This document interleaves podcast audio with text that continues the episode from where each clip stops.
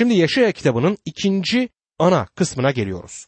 Bu kısım kendisinden önce ve sonra gelen kısımdan farklıdır. Bu bölüm peygamberliğin yüksek düzeyinden ayrılıp tarih kayıtlarına geçmektedir. Dil bakımından bile şiirden düz yazıya geçer. Birinci kısım Tanrı'nın hükümeti ve Tanrı'nın yargılama yöntemini ele almaktaydı. Son kısımda Tanrı'nın lütfunu, yargı yerine kurtuluşu görüyoruz. Bu iki kısım arasında dört kısa bölüm tarihsel kayıtları içerir. Bu tarihsel kayıtlar acaba bu kitabın iki ana kısmı arasına neden koyulmuşlardır? Bu yanıtı araştırılması gereken mantıklı bir sorudur ve içten sorgulayan kişi için ödüllendirici olacaktır. Değinilmesi gereken birkaç önemli etken bulunur. Bunlardan ilki kutsal ve dünyasal tarihin aynı olmadığıdır. Jennings, Yaşaya üzerine etütler aldı kitabında ilahi tarih hiçbir zaman sadece tarih, sadece geçmiş olayların gerçek bir anlatımı değildir demektedir.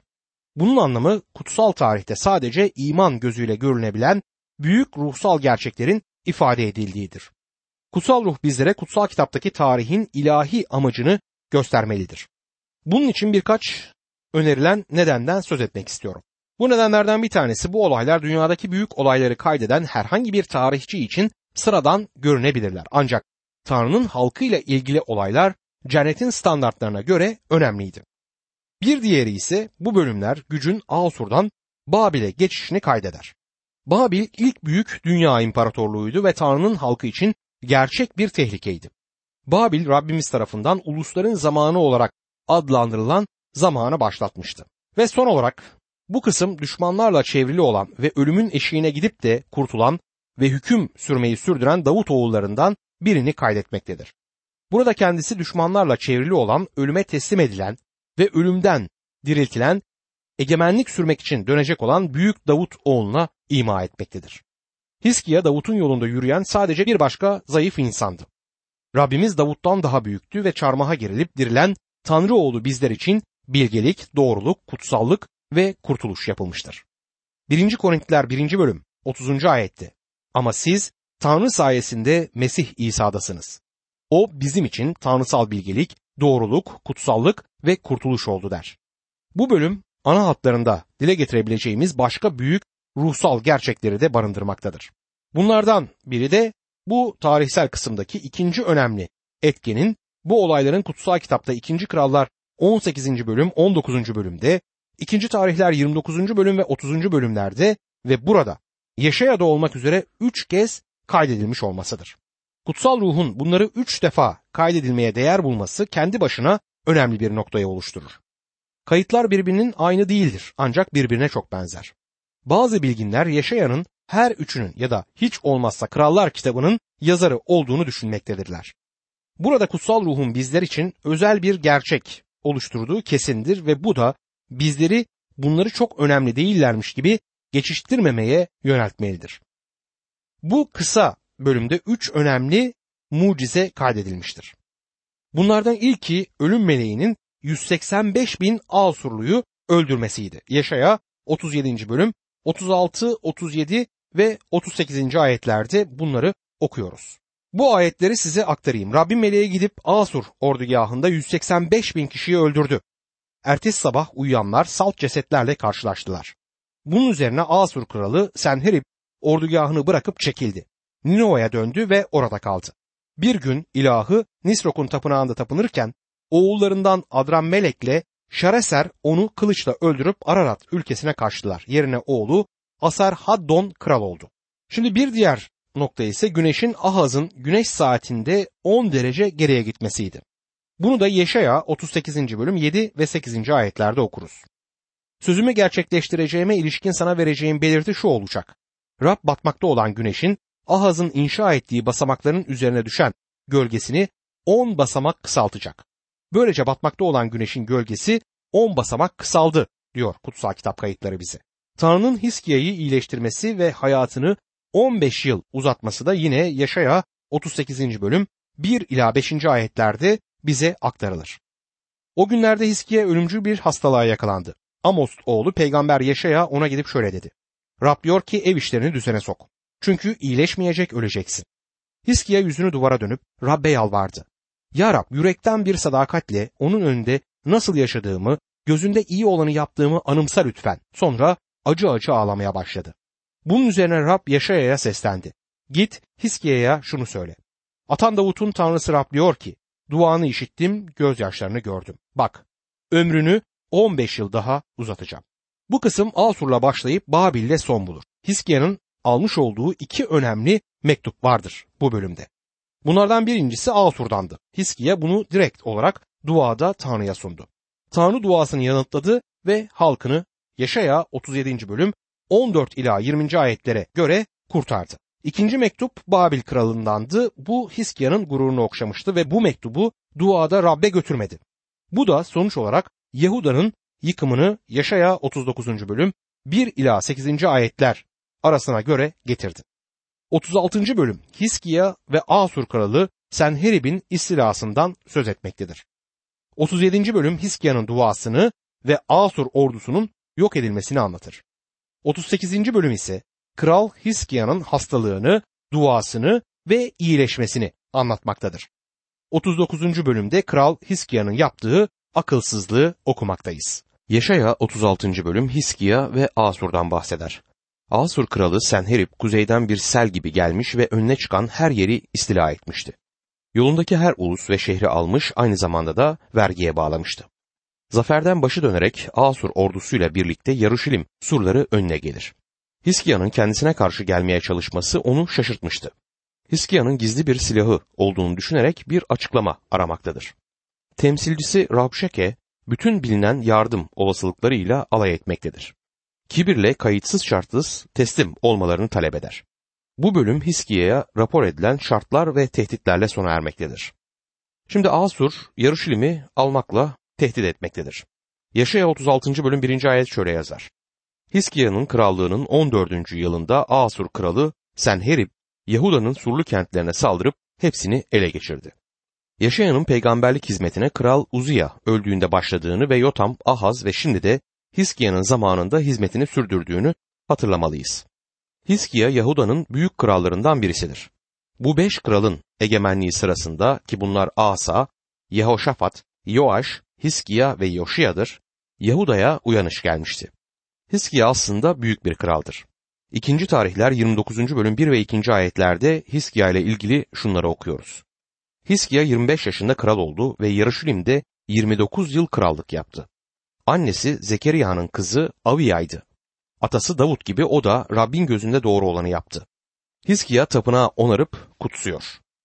Hiskia iyi bir kral olduğu halde Senherib'e rüşvet vererek Yarışilim'in istilasını önlemeye çalıştığında ki bunu 2. Krallar 18. bölüm 13 ila 16. ayetler arasında okuyoruz zayıflık göstermişti.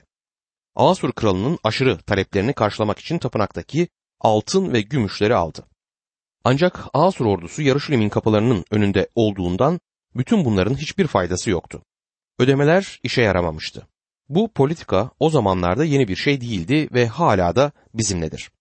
Doktor Vernon Maggie diyor ki, Amerika 2. Dünya Savaşı'ndan beri çok zayıf bir politika izlemektedir.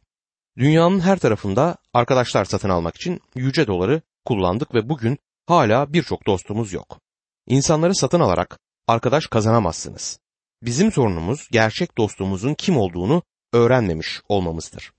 Hiskia'nın sonunda dönmesi gerektiği kişi yani Rab Tanrı'ydı.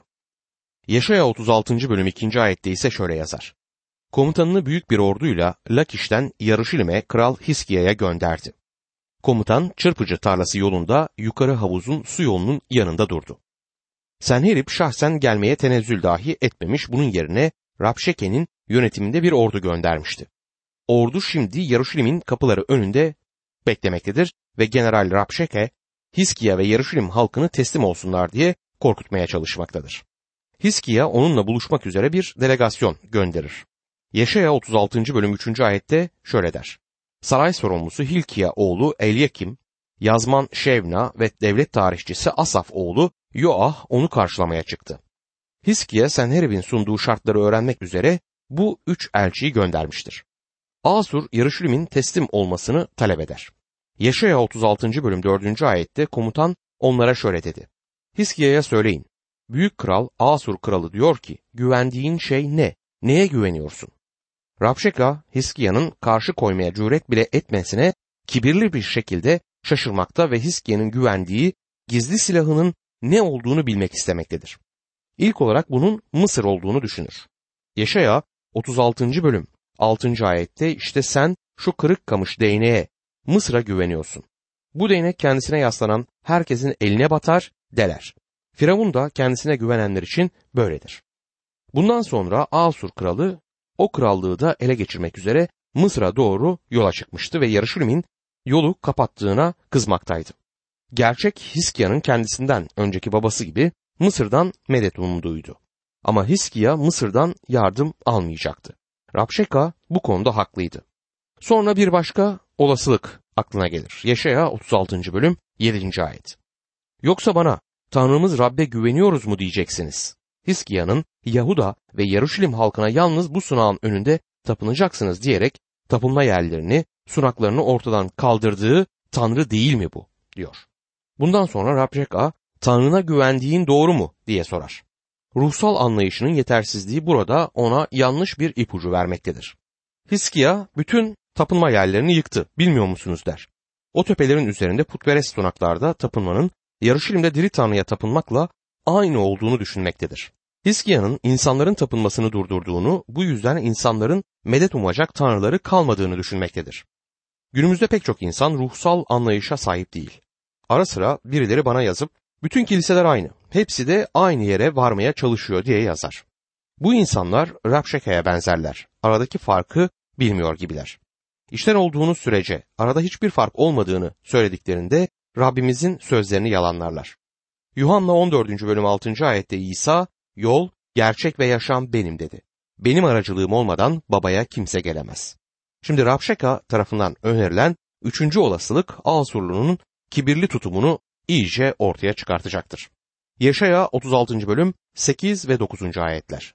Haydi efendim Asur kralıyla bahse giriş.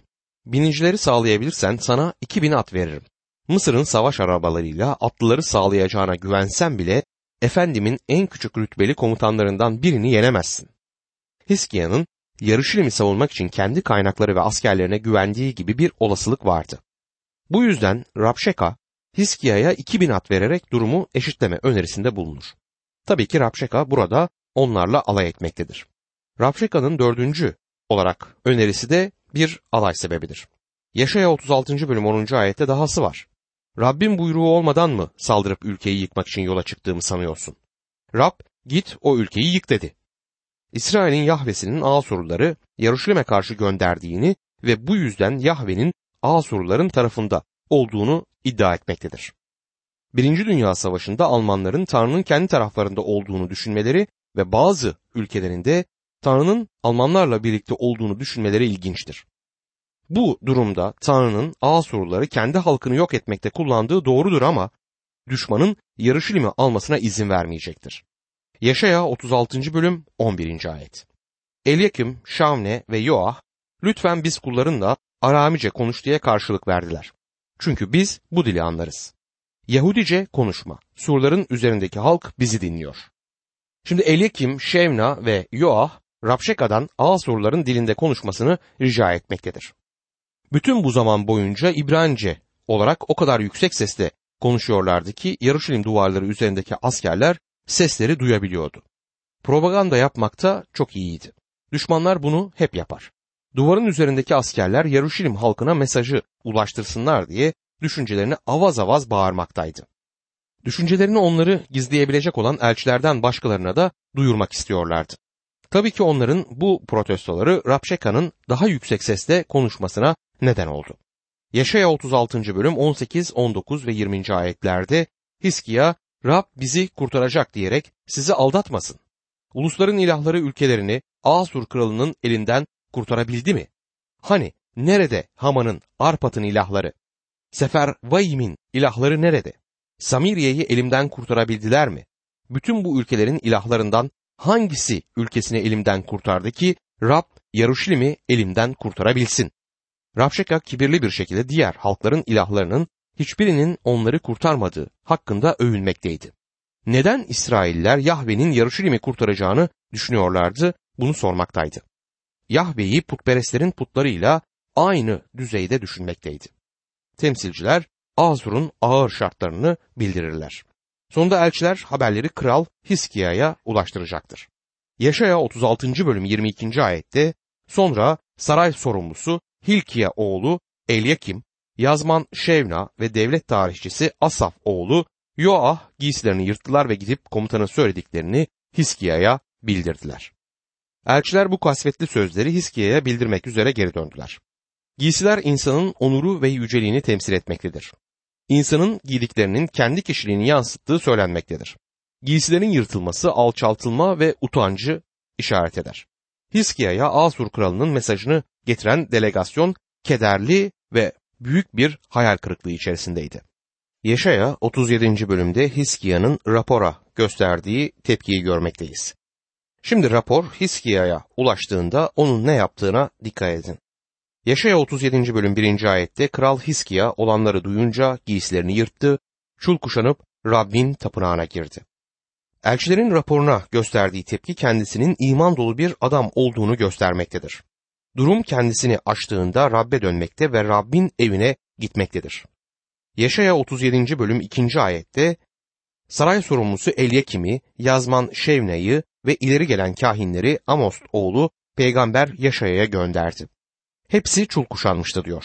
Şimdi Hiskiya elçileri peygamber Yaşaya'ya gönderir. Bu da iman dolu bir davranıştır. Tanrı'dan bir şeyi işitmek ister. Yaşaya 37. bölüm 3. ayette Yaşaya'ya şöyle dediler. Hiskiya diyor ki, bugün sıkıntı, azar ve utanç günü. Çünkü çocukların doğum vakti geldi ama doğuracak güç yok. Yaşaya'ya verilen mesaj kötü, siyah ve karamsardır. O gün sıkıntı, azar ve küfür günüdür. Yaşaya 37. bölüm 4. ayette yaşayan Tanrı'yı aşağılamak için efendisi Asur kralının gönderdiği başkomutanın söylediklerini belki Tanrı'nın Rab duyar da duyduğu sözlerden ötürü onları azarlar. Onun için sağ kalanlarımız için dua et der. Rab'den Tanrımız diye değil Tanrın diye söz eder. Neden? Tanrımız demez. Ancak duasında 20. ayette bunu düzeltecektir. Yaşaya aracılığıyla Rabbin verdiği cesaret gelecektir. Yaşaya 37. bölüm 5 ve 6. ayetlerde Yaşaya Kral Hiskia'dan gelen görevlilere şöyle dedi. Efendinize şunları söyleyin. Rab diyor ki Asur kralının adamlarından benimle ilgili duyduğunuz küfürlerden korkma. Tanrı Hiskia'ya Asurlu'nun sövgülerinin gözünden kaçmadığı güvencesini verir. Aynı şekilde Tanrı bunu görmezlikten gelemez ve gelmeyecektir de. Yaşaya 37. bölüm 7. ayetti. Onun içine öyle bir ruh koyacağım ki haber üzerine kendi ülkesine dönecek. Orada onu kılıçla öldürteceğim. Yarışilim yakınlarında değil, kendi ülkesinde öldürülecekti. Göreceğimiz gibi bu harfiyen yerine gelmiştir. Tanrı Asur'un yıkımını önceden bildirir. Hiskia'ya bir de tehdit mektubu yazılacaktır. Rabşeke ordusuna döndüğünde Asur kralının Laçiş'ten ayrılmış olduğunu ve Libna'ya karşı savaşa çıktığını öğrenir. Asur ordusunun ana kanadına Mısır ordusu tarafından bir saldırı yapıldığı haberi gelmiştir. Rabşeka Asur ordusunun ana kanadına yardımcı olmak için geçici olarak Yarışilim'den çekildi ama durumu kurtarmak için Sanherip'ten Hiskia'ya geri döneceğim diye bir mektup gönderdi. Bu mektubun mesajı Hiskia'nın Tanrı'nın kurtarışına olan imanını sarsmak için yapılan bir başka girişimdir. Yaşaya 37. bölüm 10. ayette Yahuda kralı Hiskia'ya deyin ki, güvendiğin Tanrı'nın Yaruşilim Asur kralının eline teslim edilmeyecek diyerek seni aldatmasın. Rabşeka'nın sözlerinin aynını tekrarlamaktadır. Yaşaya 37. bölüm 11 ve 12. ayetlerde ise Asur krallarının bütün ülkelere neler yaptığını, onları nasıl yerle bir ettiğini duymuşsundur. Sen kurtulacağını mı sanıyorsun? Atalarımın yok ettiği ulusları, Gozanlıları, Harranlıları, Reseflileri, Telessar'da yaşayan Edenleri, ilahları kurtarabildi mi? Burada eski sözlerinden de ileriye gidip hiçbir ulusun, hiçbir tanrısının halkları Asurluların elinden kurtaramayacağını söyleyerek övünmektedir. Yaşaya 37. bölüm 13. ayette devam ederek hani nerede Hama ve Arpat kralları? Lair, Safarvayim, Hena, İvva kralları nerede diye sorar. Hiskia'nın duasını görüyoruz bu bölümlerde. Şimdi Hiskia'nın yaptığına bir bakın. Bunu çok seviyorum.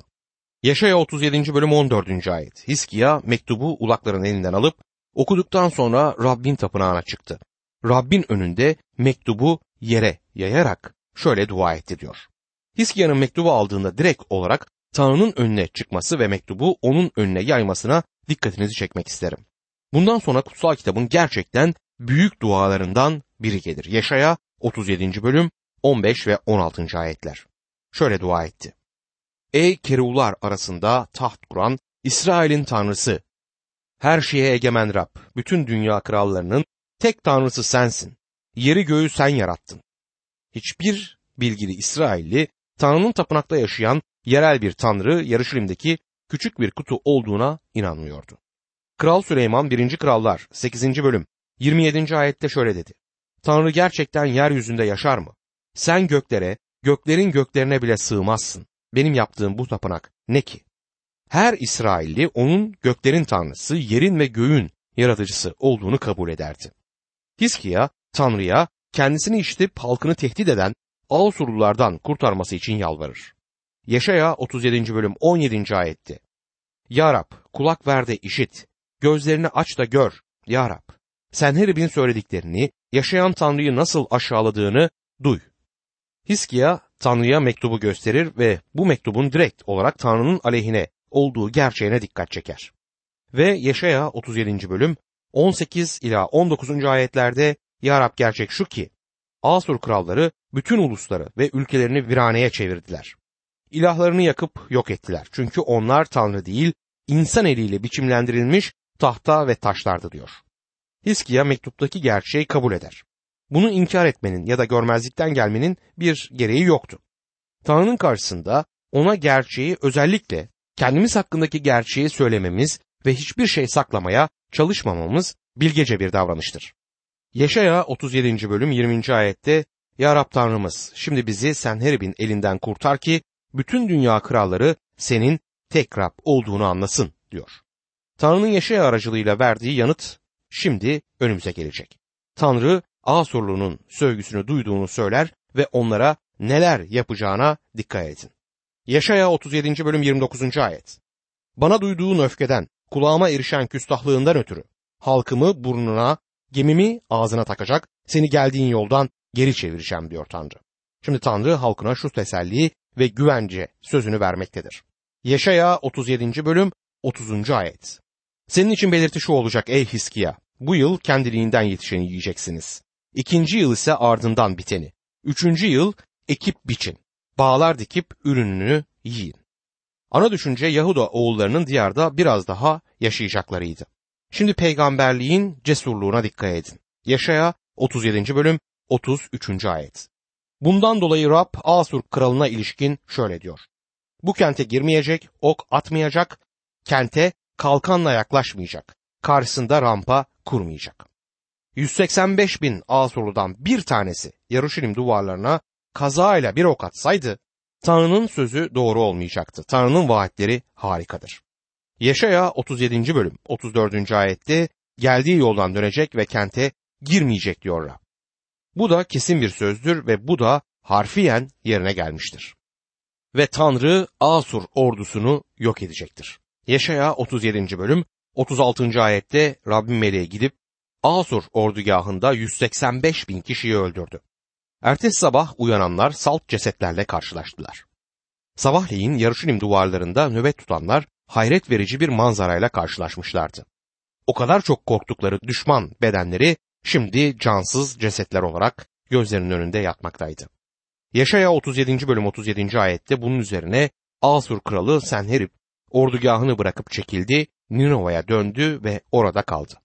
Şimdi Asur kralına ne olduğuna dikkat edin. Yaşaya 37. bölüm 38. ayet. Bir gün ilahı Nisrok'un tapınağında tapınırken oğullarından Adram Melek'le Şareser onu kılıçla öldürüp Ararat ülkesine kaçtılar. Yerine oğlu Aser Haddon kral oldu diyor. Kutsal kitap dışı tarihsel kaynaklar Senherib'in oğulları tarafından öldürüldüğünü onaylamaktadır. Büyük Asur krallığının yok olmaya başladığı ve Babil tarafından ele geçirildiği zamanda bu aynı zamana rast gelir. Tanrı Yeşaya'ya Fırat Nehri kıyılarındaki bir krallığı hazırladığını ve bu krallığın güneyindeki krallığı tutsaklığa götürecek krallık olduğunu önceden bildirmişti. Tanrı halkını Hiskia'nın zamanında bu muhteşem mucizeyle kurtardığı halde yeniden Yaşaya 1. bölüm 4. ayette günahlı ulusun, suç yüklü halkın, kötülük yapan soyun, baştan çıkmış çocukların vay haline. Rabbi terk ettiler. İsrail'in kutsalını hor gördüler, ona sırt çevirdiler diyeceği günün çok yakın olduğunu biliyordu.